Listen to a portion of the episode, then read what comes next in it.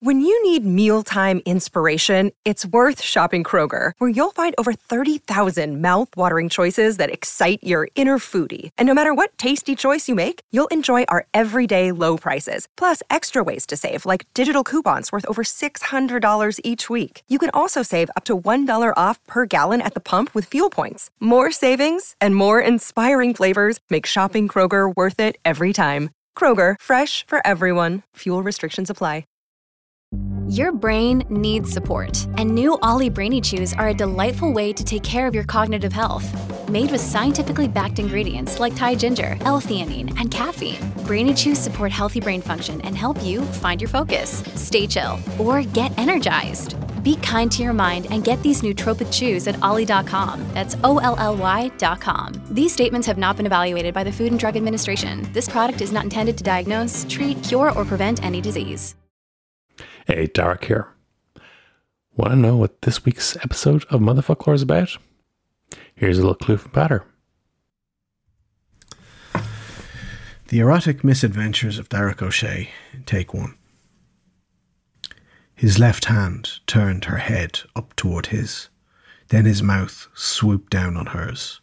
This time he did not hold back. His lips and tongue against her mouth showed her exactly how far her game playing had pushed him. Rosaline felt dizzy as the fire of his passionate kiss consumed her, and she admitted it. She wanted to burn, to feel him. Her tongue met his intimate embrace. She felt him caress one of her nipples through her thin gown. His fingers made circles, outlining it until it became a hard pebble against his hand. She moaned, her own intense nature rushing to the surface. He made her experience such a fierce wanting. Her hands came out to run along his arms as she pushed herself closer to him, needing more of him, yet not understanding exactly how she could get it. When she felt his hand reach under her skirts to caress the insides of her stocking clad thighs, a raw shiver of desire coursed through her body. Oh, Rosaline, I ache for you. He took the soft skin of her ear between his teeth and gave it an erotic bite. You make me want to nibble every delectable inch of you. Yes, oh yes, Lucian, I want this too, but. She glanced over his shoulder.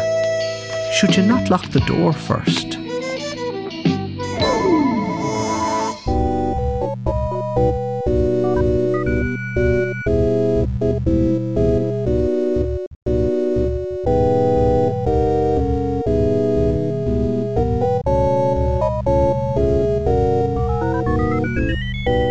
Headstuff Podcast Network, welcome to Motherfoclóir Last Orders, podcast about words, Irish, Irish words, and words from Ireland. I am Darach O'Shea. I'm joined again by a former guest, a guest who is on one of our most popular episodes ever. Hmm. In fact, one of the episodes, and it was so good that right after there was a there was a pandemic or something. Unfortunately, The world had heard enough of my voice and they just hibernated now for the last year and a half. Welcome back to Motherfoclóir Fulcher Arash, Róisín McNally. Thank you for having me back, Gurmagat. We're so delighted to have you back. Uh, we had so much so much fun last time talking about TikTok and certain points of Irish mythology and the Skellig lists and all these things. It was great crack. Uh, but today we're talking something else. Um, since things have closed up, there's been this is also is TikTok related as well because there's been a one of the, of the hashtags and in that's been that's been very big during the pandemic has been BookTok. Oh yeah, absolutely. I myself have gotten roped into it quite often. Um, Okay. I, ac- I accidentally got a little BookTok famous purely by accident Oh, because of the fancy doodah I have that's somewhere in my room that I will not find due to technical difficulties. Um, but a book embosser. I showed people a book embosser, and I woke up the next day and I had like twenty thousand likes. Wow. So for for a day, I was BookTok famous, and then I went right back into my little hole for Irish mythology.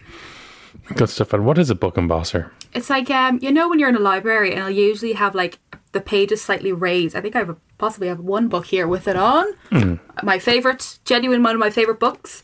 Oh, It's called um, oh, sorry ASMR. Well, maybe I don't. They love that. Um, maybe I don't have it, but it basically has my name on it, so the Library of Róisín McNally, and it raised up on the page slightly. Oh yes. Yeah, so it means then when I lend a book to someone, they have to give it back. It's there's a big. I've seen there's a bit- a thing now where where you lend someone a book, you take a photograph of them holding it, I should have done that. and you send it to them. No, it's, it's say it's shocking because people. What really gets me is if you lend someone a book, and you've lent me this book, which we'll we'll talk about shortly. Um, if when you lend someone a book, uh, and if they don't like it, they're less likely to give it back because it's on their bookshelf. Oh, I might finish it. They're not going to finish it. I would have thought But the they- opposite. But if someone says, "Look, I just, I mean, I read ten pages of this book, I'm just not into it," and it's like, "Whoa, I, I, I lent it to you. Give it a chance." You know, it's uh, you're you're making a comment on my book taste by uh, giving a book back after you know reading two pages. Yep, not gonna, not gonna do this one. Does that mean you're not giving my book back, or are you actually I- going to send it back? I am sending it back. You could, you could have your address in the back, and thank you so much. So, the book, basically, the one of the things in BookTok uh, that I, as I mentioned, is that there's been a spike in romance novels.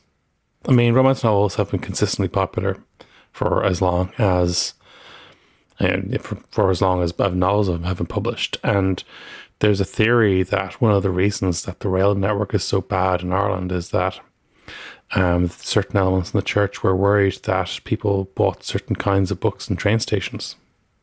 That's so. That's really funny too, because most books, uh, like their Mills and Boons and your Harlequins and your Heartfires, mo- most of them are actually published to be sold in places of transit. So you're talking train stations, airports, newsagents, because they're very small books that you'd read on a journey. Of course, the most famous person we all know who reads romance novels on trains being Catherine from Cockамillish. So she's the true. She's the true fall of the Irish Railway.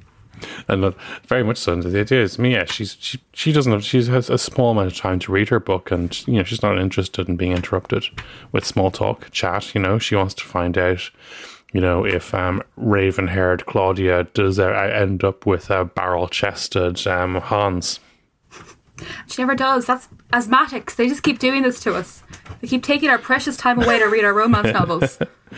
And this is the thing: there's um, like a lot of obviously the the rail network was destroyed during the War of Independence and the Civil War, particularly in around your part of the country.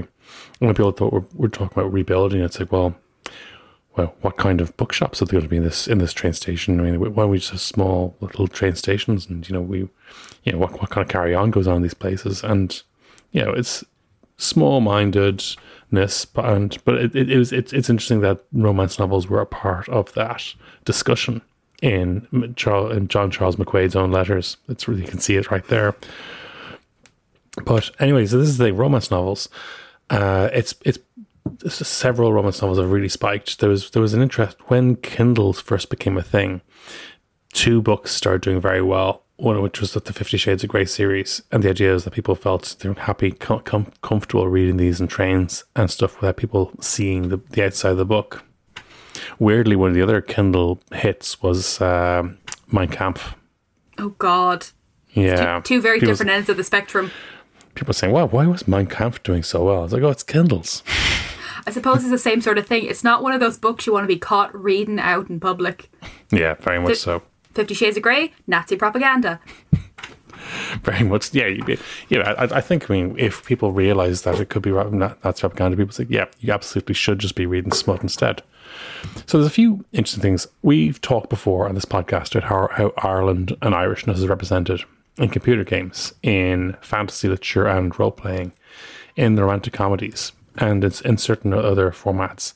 And I wanted to talk about this idea of how Ireland is represented in the world of romance novels, and you very kindly brought a huge amount of expertise to bear on the subject matter, uh, which I'm looking forward to prying from now.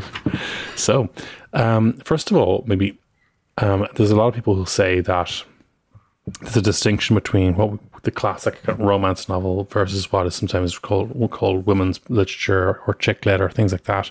Um, I I'm not sure if you're happy if you like or dislike the term chick lit, but it is out there. I find that I find that so funny. Like I call this. Um, my family will come in and they're like, "What's that in your shelves?" I go, "Oh, I'm just adding to my erotica collection. Keeps them out of my room." Yeah. Um, Chicklet, bodice ripper. There's so many names to them. Um, women's books is obviously a great stereotype to them too. But yeah, chiclet's chiclet's funny. I like chiclet. The funnier the name, the better. I think. Yeah, it's it's it's. I I guess it, it's it's one of these things. But if you were going to say come up with a definition of what it is romance novel, you know, particularly or as you would say, your lit from your literary erotica collection, what's um what are the defining characteristics? Is it um that? Is the size? Is it that the, the subject matter? Is it certain, or is it that, that there's certain series or I genuinely think that it's really determined to just the plot points in it as well. Obviously, you have your typical atypical sort of oil painting covers for Yes. your for your chiclets, and um, but I think it's categorized more so by just the plots of these books. Like, there's always you'll always tell on the back because it'll always have two paragraphs. First, in the point of view of the female lead, and the second, in the point of view of the male lead. And I think that's a good giveaway to these sort of romance books. Um, Yeah, that's that, that's a very good point because so this this the book one of the books we're going to be talking about and we this you've, you've mentioned this a few others, um, Midnight Heat by Mary Burkhart. Yes. Oh my god, I love this book. I've read all So- of Mary Burkhardt books, and every single one of them absolutely insane. So if you want to read the the female perspective and I'll read the male perspective from the back cover. Oh yes. Um, I feel a particular kinship because myself and the main character have a very similar name, but very different people, very similar name. That's my um, narcissism coming out. So, moonlit ride. Outraged by the poverty and injustice she saw all around her, lovely Rosaline O'Rahilly rode out every night to rob any Englishman foolish enough to travel the roads of Irish Kinsale after dusk. The brave beauty wanted nothing more to do with the English landlords until the evening she met the handsome Duke of Montrose. The fire of promise in his dark eyes and that mastery in his strong, lean hands filled her with the heat she yearned to satisfy, even if it meant risking her freedom. Dot dot dot. Dot dot dot. And from the Duke's perspective, unmasked desire. Lucian sensed danger in the road ahead as his carriage was approached by a caped figure on horseback. But one glimpse of this mysterious highwayman revealed a tantalizing surprise. She had the creamy skin and soft curves of a beautiful woman. He vowed to repay this alluring thief with, ten- with a, tender of his own, a few kisses, slow seduction, whatever it might take to uncover her identity and discover the womanly secrets her heavenly pro- body promised to deliver. oh man, that's gold. And it's funny because when you read the book, um, he only ever engages with the the masked vigilante. I think is it once or twice, and then becomes obs- completely obsessed with a woman that he doesn't have any association. He thinks at least to the ha- masked highwayman. So I find the back to be a bit misleading, but also um, pinnacle in why I choose my books. Also because of the covers. Very much so. This cover uh, like has yes a um a fella like who's who's like a badly made shirt, Yeah. badly Just- made shirt ripped out, and he seems to whis- whispering something in a young one's ear, and she's either asleep or or having the crack. She's No, possibly she's- unconscious. He's pulling her out of what looks like a pond. Yes, uh, that's right. She is in a pond, and then if you look in the background, it's at the thatched cottage, and some, a lot of greenery suggesting we might be in Ireland. Possibly. That's a that's a huge factor in these books. Whenever there's any talk of Ireland, there's always going to be the mention of the colour green constantly. I recently just finished today a book called Irish Linen and she's given a cloak that's green and I think I may be able to pull up the specific quote on the the green cloak. Excellent. But it, it was it was heavy and well made, with a hood, a shade green darker than the rolling hills of her homeland. Like it's never just green; it's Irish green. Of course. I mean, yeah, like so, waking up after a feed of pints, you know, the, her face is as green as Ireland or something, but it's always has to be tied into nationality some way. So, you you've read a lot of romance novels, and I mean, I, what I was thinking is that are romance novels set in Ireland generally set in a specific point in history? I mean, are, are we are we looking at you know the um, the arms crisis or possibly the um, or possibly you know 1904 Bloomsday type series, or are we, are we are we looking at something a very specific point in history that is most romantic? Well, I will say that there are definitely books like that that exist that are based in, such as the Arms Crisis, 1916, maybe even the Troubles. Look at Friends Across the Barricades. Um, I don't read those ones because I only read trash. Um, but I find that they tend most. I only read historical fiction and sci-fi fiction because for some reason anything based in the modern day I find a little bit too unrealistic. Um, But they all do always tend to be based in the 18th or 19th century. The 18th century with a huge amount of plantations in the U- in Ireland at the time, and with a lot more English landowners, and the 19th century with the only event that really we think about when it comes to 19th century Ireland, and that is the Great Hunger on Gorta Mór. Um, but that's only when there's a main character, in, in an Irish main character in these books. Whenever an Irish character does exist as a side character, they're nine times out of ten going to be in the New World or the colonies, and they come in three types if they're not a main character. Okay. So the three types are the chatty and clever Irish servant girl. oh which yes. I- so a lot of that has more relations to you know a lot of young Irish girls were immig- immigrated over to the US and Canada, I believe, and I found this out recently. A lot of workhouses were set up with schemes that would send a lot of teenage girls from 14 to 18 to become domestic workers in Canada and such. And so obviously they're always going to play a very vital role as the servant girl. The other is the young, boisterous Irish lads, and they always come in groups. There's never just one of them. They're always usually in groups of two or three, and they've come from the Ireland to find riches in the new world, and they do hard work, and they never complain, and they're always great crack to be around.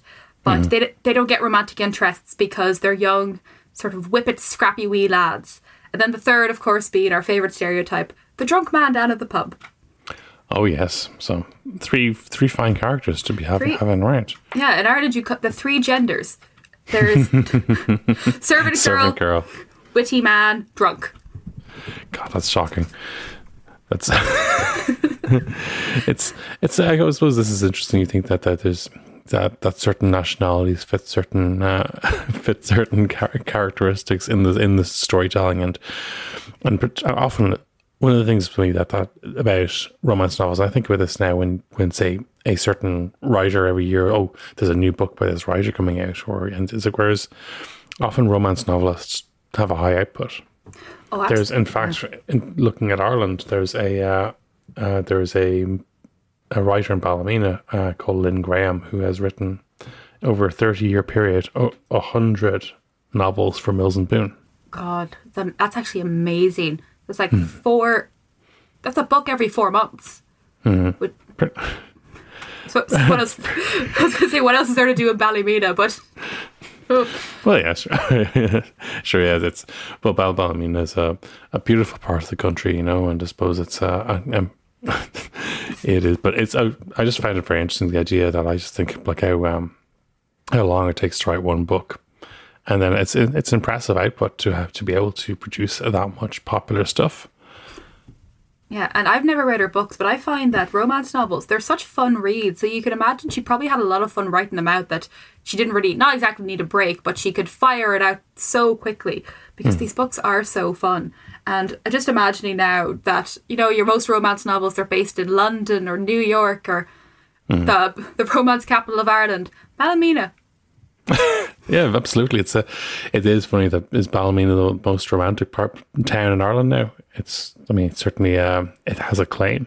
Yeah, it was either that or Dingle from um, Leap Year Oh yes, when they all Wait. landed in Dingle. Fa- famously that's where you go when you've been diverted from from Wales. Yeah. Everyone knows, but it's um. Wait, Róisín, when did you get into romance novels? Well, I real. Do you know what? I was only thinking of this the last day, and I was like, oh, it probably happened when I lived in Australia. But the reality is, it was when I read Twilight. like most teenage girls, hmm. um, Twilight was most people's introduction to romance novels, and Twilight's a perfect example of gothic literature. Hmm. And I kind of stopped reading for a while, and then I moved to Australia with my sister in 2019, and I wanted to hmm. read something, but I didn't want to read anything I could be too committed to that I would have to bring back to Ireland. And there was Yeah. this secondhand bookshop near where I lived, and I went into this little room to the back of it, and I wish I was joking. It was floor to ceiling, all the entire room romance novels. So I picked three of the worst covers I could find, and of those books, I still only have the one that is now sellotaped together with an old um, Starbucks bag because it was falling apart. And the others are who knows where. I think I left a note in one of them being like, "This is a terrible read. Please enjoy." But they were they were such fun books to read because I didn't have to think when I was reading them. I could just sit down, read it, enjoy it, put it down, never think of it again. And at the start of COVID, and I remember it was I think it was December time in COVID, and I suggested to my friends that for Christmas we do this thing, and we've been doing it every year since, called um, Merry Romancemas or Triple Xmas, where we find each other the ros- worst romance novels we can find, and then send each other like a Secret Santa thing. That's a And great idea. so I was looking for books and I brought my friend Neil to Universal Books in Letterkenny and it's all great secondhand books and stuff and I found this one called um, Highland Ecstasy and Oh. I, I bought it for him and I said to him, You read this? And he's like, God no and I so I took it home and I read it and I became absolutely obsessed. I read it in a day and the next day I was like, Okay, I need to find more of these books. Highland Ecstasy. Highland Okay, t- Ecstasy t- tell me a little bit about Highland Ecstasy. Highland Ecstasy is about a woman who inherits a, Scot- a castle in Scotland that is apparently haunted by the old lord, who or not old lord, the previous owner who killed himself um, as vengeance against the English. Turns out didn't kill himself. He's pretending to be a ghost in the castle to try scare her out. Her name is Myrtle. Myrtle's not having any of it. He wants her out because she's English. And one of these books you'll find if there's a main character that is not English, they're usually going to reject their nationality towards the end. It's it's amazing. But Oh my that- god, that that's uh, th- so if the if the if the if the fiery uh, if the fiery heroine isn't actually from England, she will find a way to become English. or no, vice versa. So the fiery heroine is English, but she falls in love with. The best examples are like the book you read. She um, the Duke of Montrose basically rejects his Englishness. He much much prefers Ireland. Other books I've read with a lot of Native Americans, the women reject their previous white heritage to join these Native American tribes and embrace them more Oh. so. And with these ones that are based in Scotland, they usually reject their the English tyranny that has ravaged the lands of Scotland and tend to side with their Scottish counterparts. Those are just some examples. And there's this interesting theme of kind of rejection of identity and like for some cases and it's a horrible way to phrase it it's like um rejecting what's considered civilized culture for one that's a lot more endearing and one that's a lot more open and embraces them a lot more.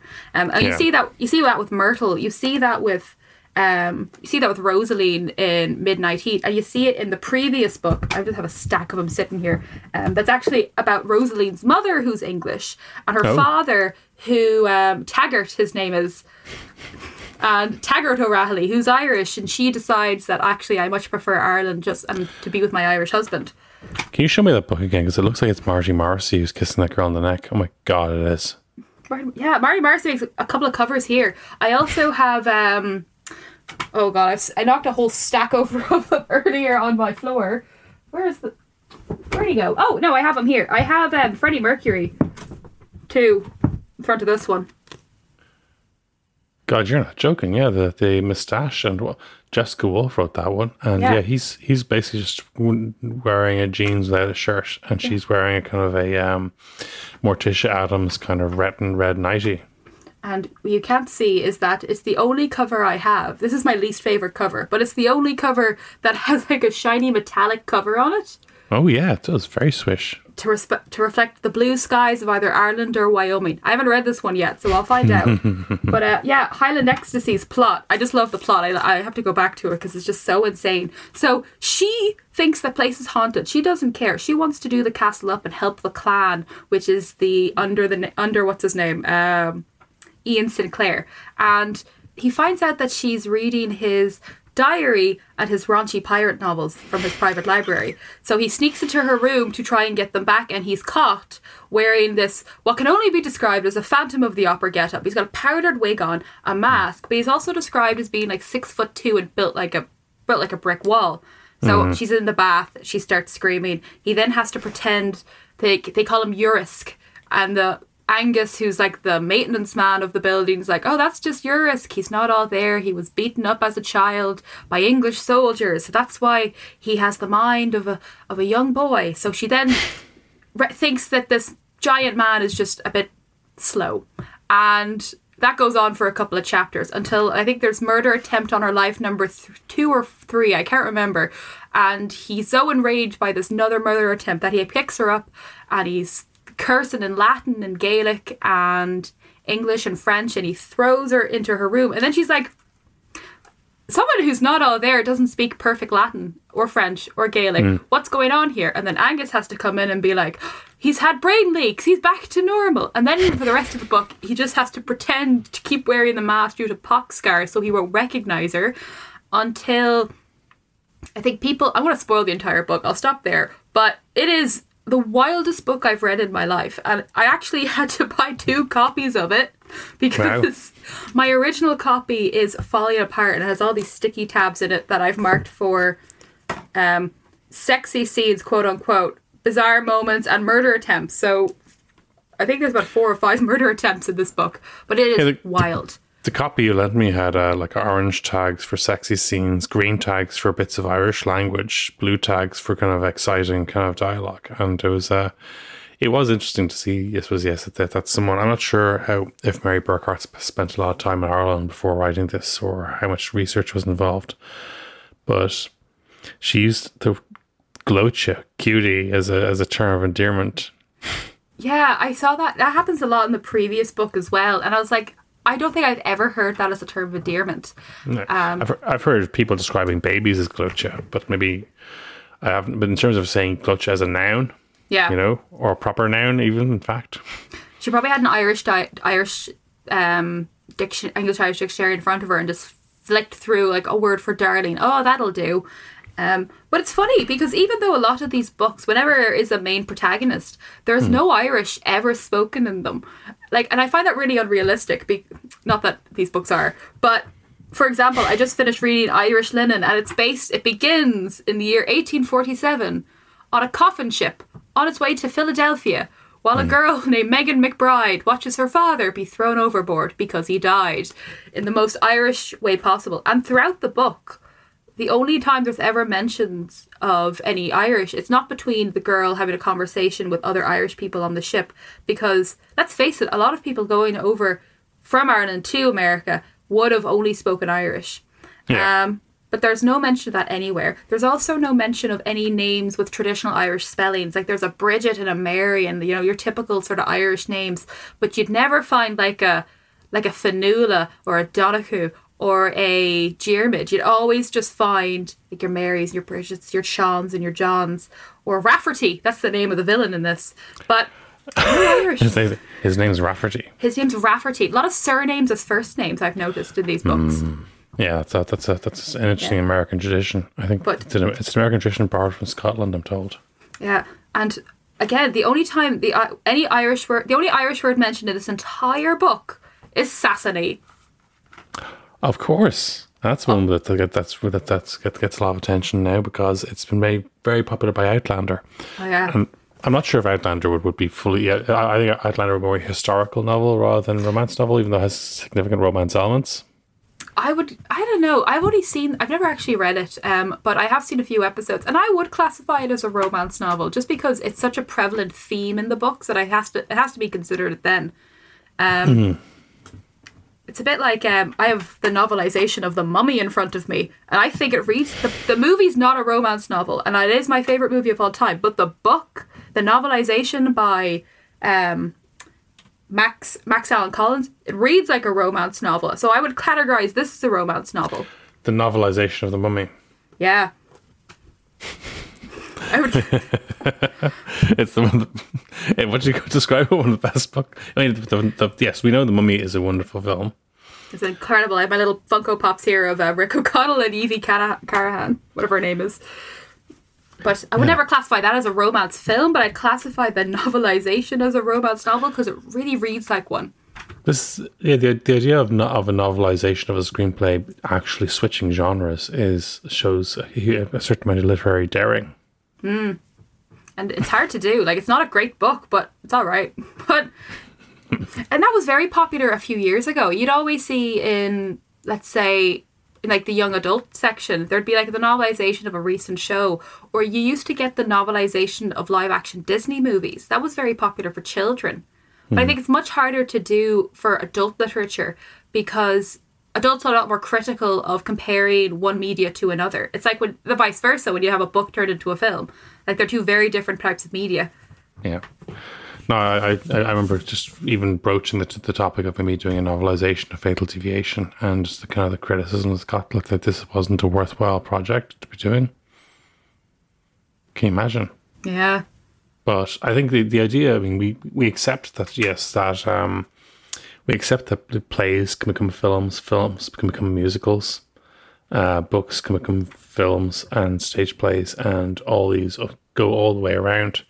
And, but somehow, yes, it seems to be that a film can, sorry, a text can go down the, the chain in, in adaptations, but it can't go up the chain.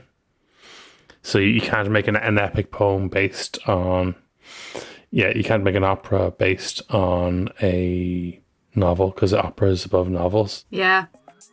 Fad Camp is a comedy podcast about the ridiculousness of fad diets and diet culture, hosted by me, Grace Mulvey, and me, Connor Dowling. If you have a body of any kind, chances are you've crossed paths with at least one of the bizarre diet trends we cover in our show. And between me and Connor, we have done nearly every fad diet there is juice cleansing, fasting, the potato diet, which is actually a real diet, by the way, and we don't recommend it. So join us as we try to make sense of the madness that is diet culture. Find Fad Camp everywhere you get your podcasts and make sure to follow us on Instagram and Twitter at Fad Camp Podcast. So, Róisín, when we think about romance novels, there's um, often kidnapping and you know and uh, and confrontational situations between lovers and situ- things like that. And and how does it all fit in with modern values and you know all, all that? This the, I mean, well, our kidna- is kidnapping romantic?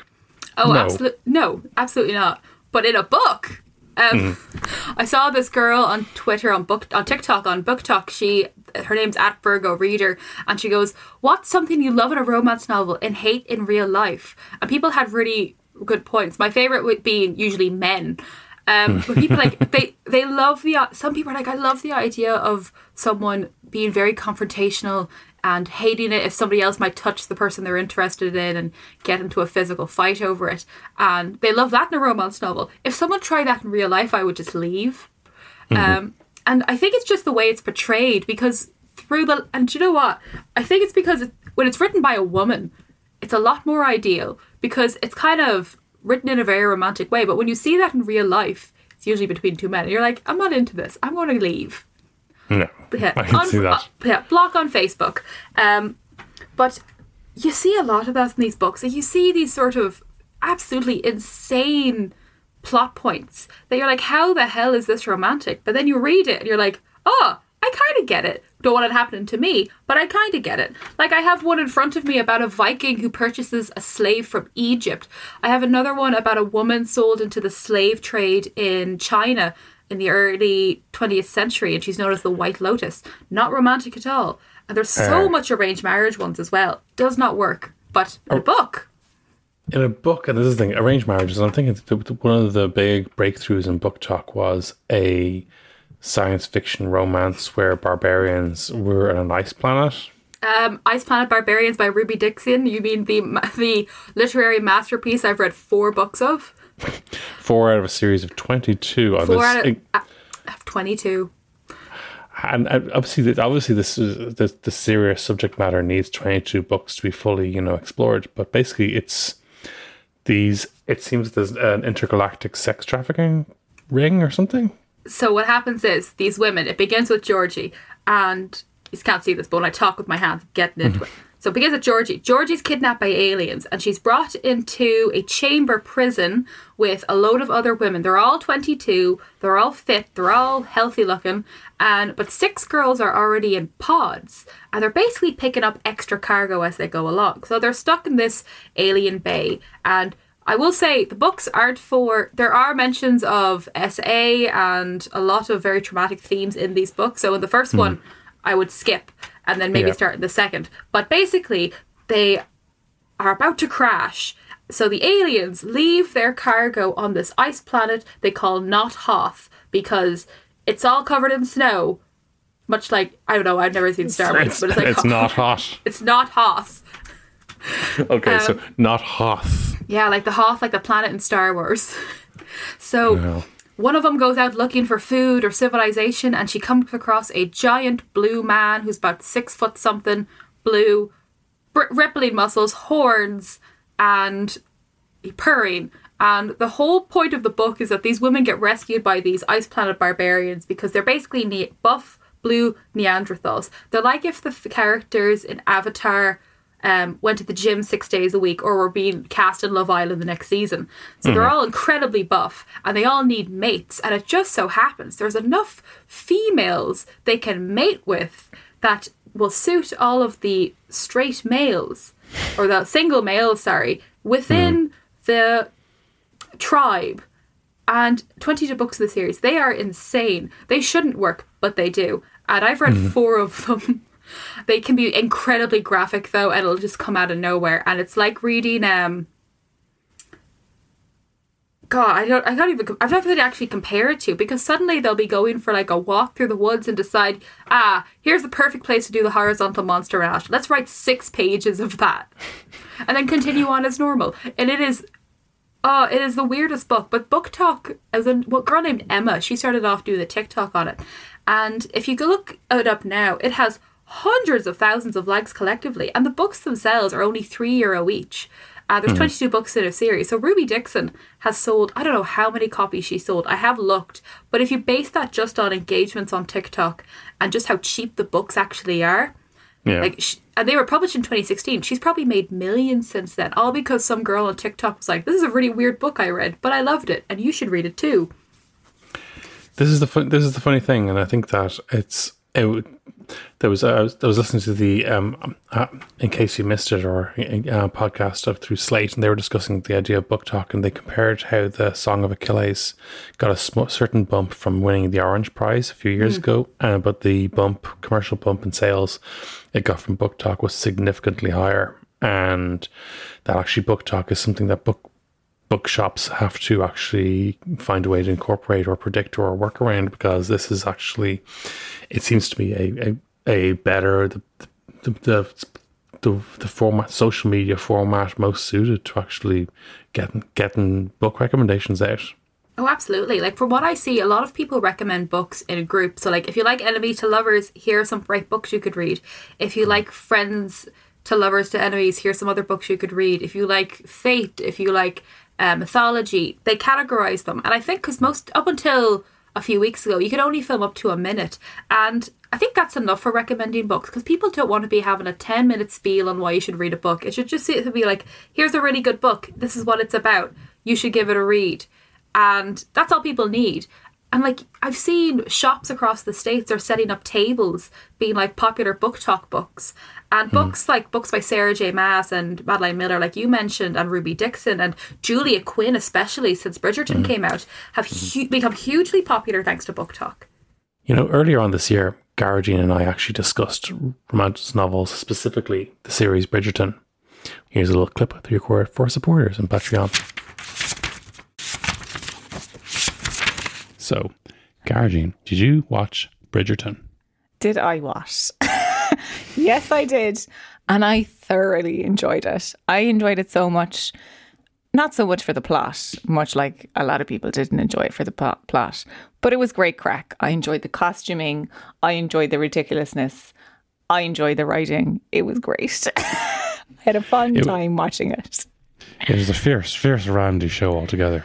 I know, like, there's there comes a point where you're like, I hope nobody comes into the room in the middle of this because, I mean, it's it's porn on the telly, and I mm-hmm. kind of, I just, my boyfriend was not in the room with me; he was in the playing video games, and I just kind of like yelled in at him, and I was like. I'm not watching porn, just so you know. And he was like, What? and I was like, hmm. Not that there's anything wrong because I'm sex positive, but I'm not watching porn. it's Netflix. Um, but yeah, I watched it, and it seems to me that so did everybody else because it's like Netflix's most popular show or something of that description. It's the funny thing. And obviously, it dropped at Christmas time, and a lot Yeah. of people typically the reason people watch films at Christmas isn't because Christmas is inherently cinematic. It's just that back in the old days in TV stations, they gave everyone the day off, and they just hap- put a, shaped a bunch of old fail films on, so that they wouldn't have to have people on.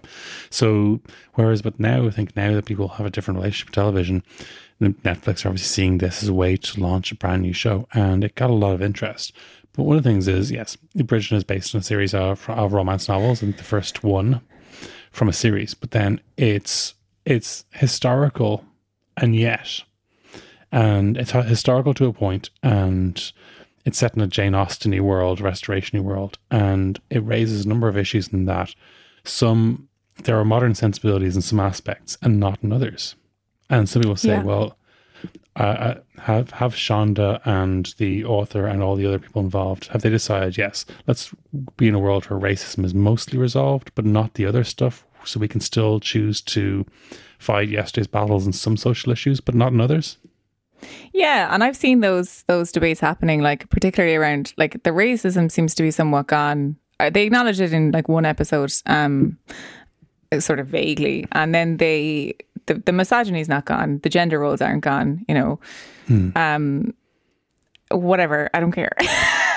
and maybe that's coming from a perception of our point of privilege, but like I'm not watching it for social commentary. That's for Yeah. sure. I'm watching it because it was quite rightly described to me as Gossip Girl, but make it Jane Austen.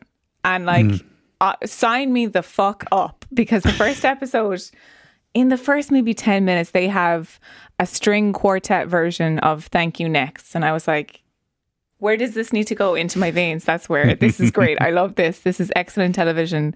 I loved it so much. It was wonderful. And like, I think it, it is it's good to have like because like if you're to be like historically accurate you know you you cut a whole cohort of people out of uh possibility to like cast them right? If you're just going to be talking about boring white stuffy people in mayfair then you can only have the boring white stuffy people. And let me tell you there was a lot of those people. But like there wasn't just those people. And you know it was a lot of fun. It was a great uh show. I did i did find that um if we were to take social commentary of it it's that the nes- necessity for sex education for women um, has never been more pertinent than in Bridgerton. Um, yes yeah, we, the the girls, the ladies of Mayfair need adequate sex positive sex info, uh, sex education. Um, and so more, yeah, I hope more they get comfortable that. supporting garments god they they're really uncomfortable No, hey, listen, as a woman who's very into sewing and creating garments, let me tell you, Hmm. the only uncomfortable corset is a poorly made corset. Okay. So all of these like images of corsets where they're like really uncomfortable, that's some BS. If you get a well made corset, that shouldn't be uncomfortable. Otherwise, it doesn't fit you properly. Waist training corsets, I don't want to talk about those. Okay. I have a lot of feelings about those. This took a, this took a turn, didn't it? um, but I, yeah, if they're uncomfortable, it's because they don't fit properly. I appreciate that the ones in Bridgerton were very much like he, the the goal was to be able to rest a cereal bowl on your cleavage. Which, listen, if you can do that, that sounds like a, a fun time. But um, maybe maybe that's not fully how I don't know. Maybe that's not fully how it happened. I don't know.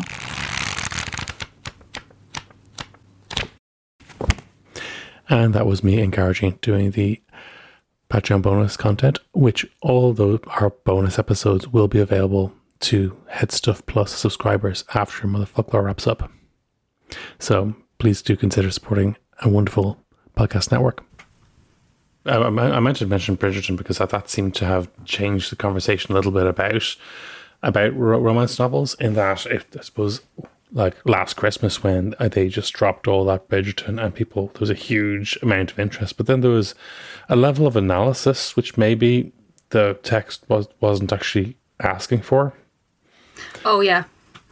I mean, the idea is yes, they've um, maybe because generally speaking, a, a romance novel series ten has ha, hasn't been given the idea that the Sh- Shonda Rhimes treatment before.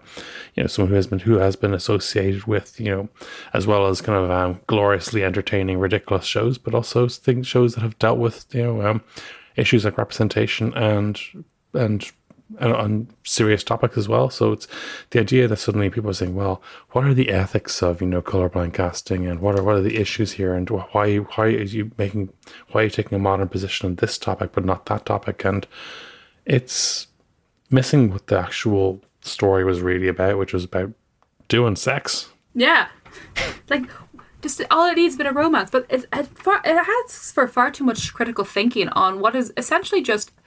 I'm not going to say a nice romantic story due to some of the themes that we see in the first series of Bridgerton, but it's too much thinking on just an interesting outlook, an- another interesting um, structure of a romance novel, and especially then we see the same sort of backlash that you might get for like the casting of the Little Mermaid. They've recently cast um, Halle.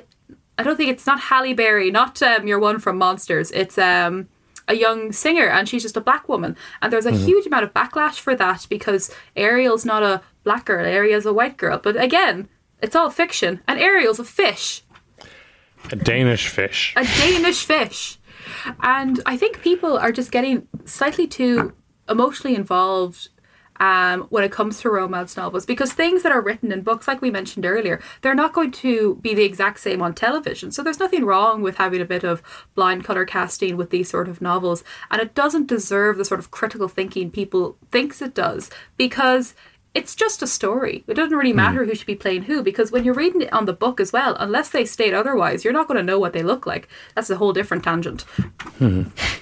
It is the thing, and, and and we know that like that that often with great films have made significant changes to the books they've been adapted from. They've cut out entire you know um, chapters and chapters, and they've you know jettisoned un- characters that no one was interested in. So it's it's all part of the thing. Is there a, a romance novel series you think would be suitable for uh, another Netflix production? Um, I'm just saying, um, Highland Ecstasy, absolutely perfection. Um, but do you know, there's actually one book series, and I was only thinking this purely because of the po- how popular Gossip Girl was. Gossip Girl was adapted from books, so uh, yeah, Gossip Girl series was adapted from books. So was the Vampire Diaries, but they were from books. Most pop, most of the most popular teen series are come from what is essentially nine times out of ten a romance novel directed at young girls. And if I could have any romance novel sort of series turned into TV show, I'd choose The Luxe by Anna Godbersen. It's not very popular. It's basically Gossip Girl in the year 1899, high society New York. Oh, And if I could have any series put into this big screen, it would be that. It's got very, very much Bridgerton vibes. that's that's uh, that. I think a lot of people will, who are listening will definitely want to look up that. Yeah. So you mentioned there before that, say a um, you know a, a fiery English heroine or or American heroine falls in love and finds a community which would ordinarily be using a minority language, Yeah. and how either these these minority languages are not represented at all or sprinkled in from your own knowledge of Irish, and so you um, you may have noticed, say that as we said in Midnight Heat, a, a handful of Irish words just used for for for, for flavoring. And is, is is this just a, a general pattern? Is is is this is this something that could be done better? Should be done better? Would actually improve the books if it was done better? Would I think I think yes and no because the find that if I think a lot more thought should be going into things like when it comes to I'll say Irish romances as an example because if Yeah. you put more thought into it there's going to be a lot more heart into it there's going to be a lot more engagement with other readers um, but also things like these are not written to be um, they're not written to win prizes so I think they Yeah. get a pass sometimes but they make but it actually Um, makes th- just so for our listeners, things like this, when Róisín was saying that, she's holding up a copy of Irish Linen by. It's by um, Candace McCarthy. She has a little note at the back as well. And I thought, I'll read the note to you because I actually thought it was so interesting that she included this as an author's note. And with a name like McCarthy, I'm going to assume she has Irish or Scottish lineage. And the plot of the book is based, like I said, during the famine. An Irish girl moves to New York, not New York, she moves to Delaware to f- meet her engaged husband, who's a father, who's a hus- friend of her father. Mutter, getting jumbled now. Um, but she wrote most of the Irish immigrants who came to America during the Great Famine entered the States in New York or Boston. Only a fortunate few managed to arrive directly in Philadelphia. Uh, the Irish in Philadelphia were the lucky ones, for their opportunities for employment and were greater. While many households were advertised they wanted to hire Protestants only, it was the fact that Catholic Irish women were in demand as domestics. But life for the Irish immigrant was different in New York and other cities, where he fa- where they faced prejudiced shop windows and other signs of employment holding signs saying Nina, no Irish need apply. and then it also, I won't go read the whole thing, but then it compares how the female lead, uh, Megan, her um, life in America is much more benef- much more positive than the ma- the male antagonist, um, Rafferty, because they both have very different experiences when they arrive, and it's mostly due to their age, and it's also due to how they engage in the community around them. And I thought that was really interesting for her to throw in, because like you read it as a bit of um, a bit of smut, really, Yeah. and. Then you get to these notes and you realize like they do put a lot of thinking into this. And these books, as they are bodice rippers, but there's a lot of heart written into them as well. There's a lot of plot development, character development. Um, there's a lot of very interesting conversations that go on. And nine times out of ten, the women in them are very self sufficient, and the men in them love them for that as well. And why I think they get a bad rep because people just associate them with sex books, where really they're books about romance that leads to sex, just a factor Yeah. in them.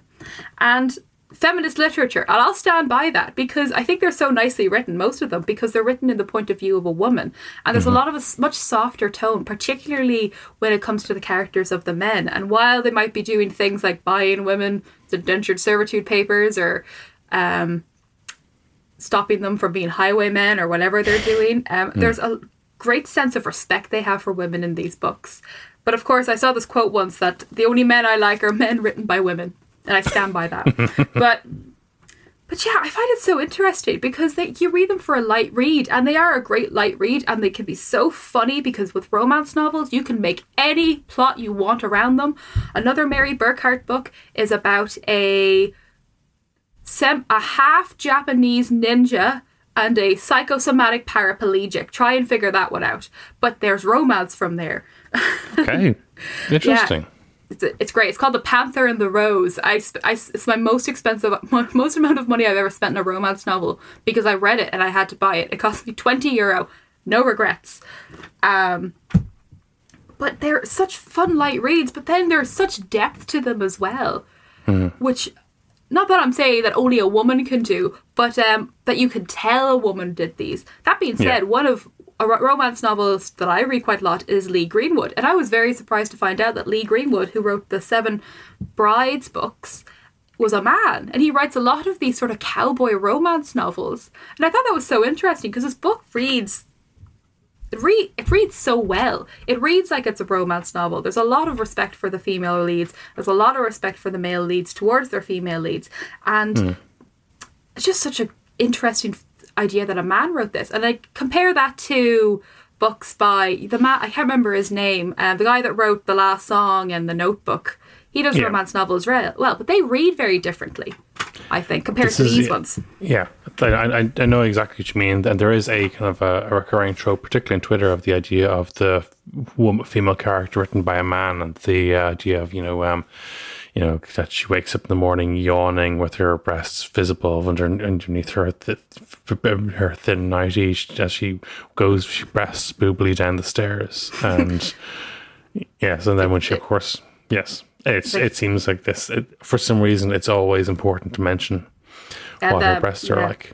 that's do you know what there's a lot of boob talk in this book particularly um but it's with great respect i will say as a girl with boobs but um but that being said you can always tell these books are written by women if you read a smut scene and the woman's getting a lot of attention it's probably written by a woman and that's something in these books i've noticed the women get a lot of attention the men get none Oh, as in like the, as in the descriptions of the activities. Oh, are, yes. are fate centered, on female pleasure. Oh yeah, like it's mostly the men, and there's absolutely no hesitation in it whatsoever. That's their number one priority: pleasure the woman first. Um, but you wouldn't get you wouldn't get that in a lot of books written by a man. I'm just saying, no offense. Great stuff. And it's was before we wrap up. Is been is there? Um, do you think a person could who from internationally uh, who picked up a book, you know, a romance novel set in Ireland, might actually learn something about Ireland? I think they'll learn about our disdain for oppressors and those, and I quote, "damn Saxons," mm-hmm. and hopefully our love for the color green and the fact that we all we all either have hair, bright auburn colored hair, or raven hair. There's no brunettes, no blondes. There's none of that, and we all know how to sing, and we all have lilts in our voice, and we all fiery tempers. But if a man attempts to kill another man for us that we're probably going to enjoy that. Róisín McNally, where can people find your work? Um, you can find me on TikTok at roro underscore the underscore terrible. Um, so named after my icon, Ivan the Terrible. Also because I'm bad at everything. Um, or you can find me at Twitter at Roisin underscore McNally. Um, but before we go, I have a fun list for you if you like Oh enjoy. yes, of course. I do do absolutely do want that. So, as I read these books, I like to collect what I call my APF or appropriate places to fornicate. So, these are places that you are allowed to, according to these books, um, do the horizontal monster mash wherever you want. And I'll fire through it very quickly. But the first is a Scottish castle, always good to know. Oh yes. Um, the second is the abandoned childhood home of your father. That is from Midnight Heat. number three is a meadow. Oh, so romantic. Um, number four is very specific. It is the top of a Mayan temple, specifically on the block they did the human sacrifices. Why? Um, and the quote in the book was they were offering up their love of us as a sacrifice instead. oh, it was a weird one. And that was oh, which one was that? I think that something midnight or ecstasy. I can't remember. Number five is the perfect replica of a Japanese Washitsu built into an English manor house.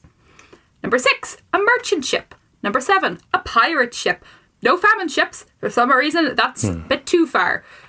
Yeah, Uh, that is that would be too far, but a pirate ship would be fun. Pirate ship's fun. That happened in a book where a woman time traveled on the back of a dolphin. From 1988. Um, If, if dolphins can time travel, is that where Fungie's gone? Fungie's gone. He's taken women to pirate ships in the Caribbean in the 18th century. He's away now. Now we've Wally the Walrus. He can't time travel. He can only see into the future and tell us our is demise. Wally is such a such a rebound. Like no, that never it'll never be the same as our beloved dolphin. R.I.P. R.I.P. Fungi. Someone write a romance novel about him. Is there anything else on this list? There's also um, the back of a, those old wooden caravans. Um, the nine is against a hay bale, really good this time of year. They're baying the hail. Ten is beside a pond. Eleven, the jungles of Mexico. Twelve, the jungles of the Congo. Thirteen, a seedy 18th century Mexican inn. Fourteen and fifteen are cabins in the snow and the woods. Sixteen is a hot springs. Seventeen, along a Native American's wall. A teepee. Libraries a tent made out of animal pelts, a cottage, and to end, in the spare room of the Duke that want to turn you into the King's mistress. You know, I've crossed off maybe three of those. Yeah, this is why I'm not allowed back in the jungles of Mexico myself. Róisín, thank you so much. That is fantastic. Until the next time, it's a salon from me. And it's long from me.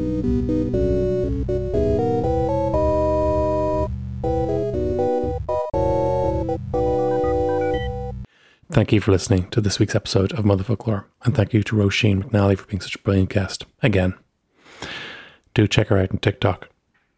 Motherfoclóir will continue to come out on Fridays until we wrap up. Thanks very much, Brian, for producing. Thank you very much to Kirsten Shiel for doing our artwork. Thank you to the backroom team at Head Stuff for keeping the show going. We record the podcast on remotely.fm. We recommend that if you are thinking of making a podcast yourself, that this is an excellent app to use. We've tried others. This is our favorite one, and you can use the link in our show notes if you want to check that out more. Until the next time, slunk of all. This has been a production of the Head Stuff Podcast Network. Well, I suppose what else is there to do in Ballymena?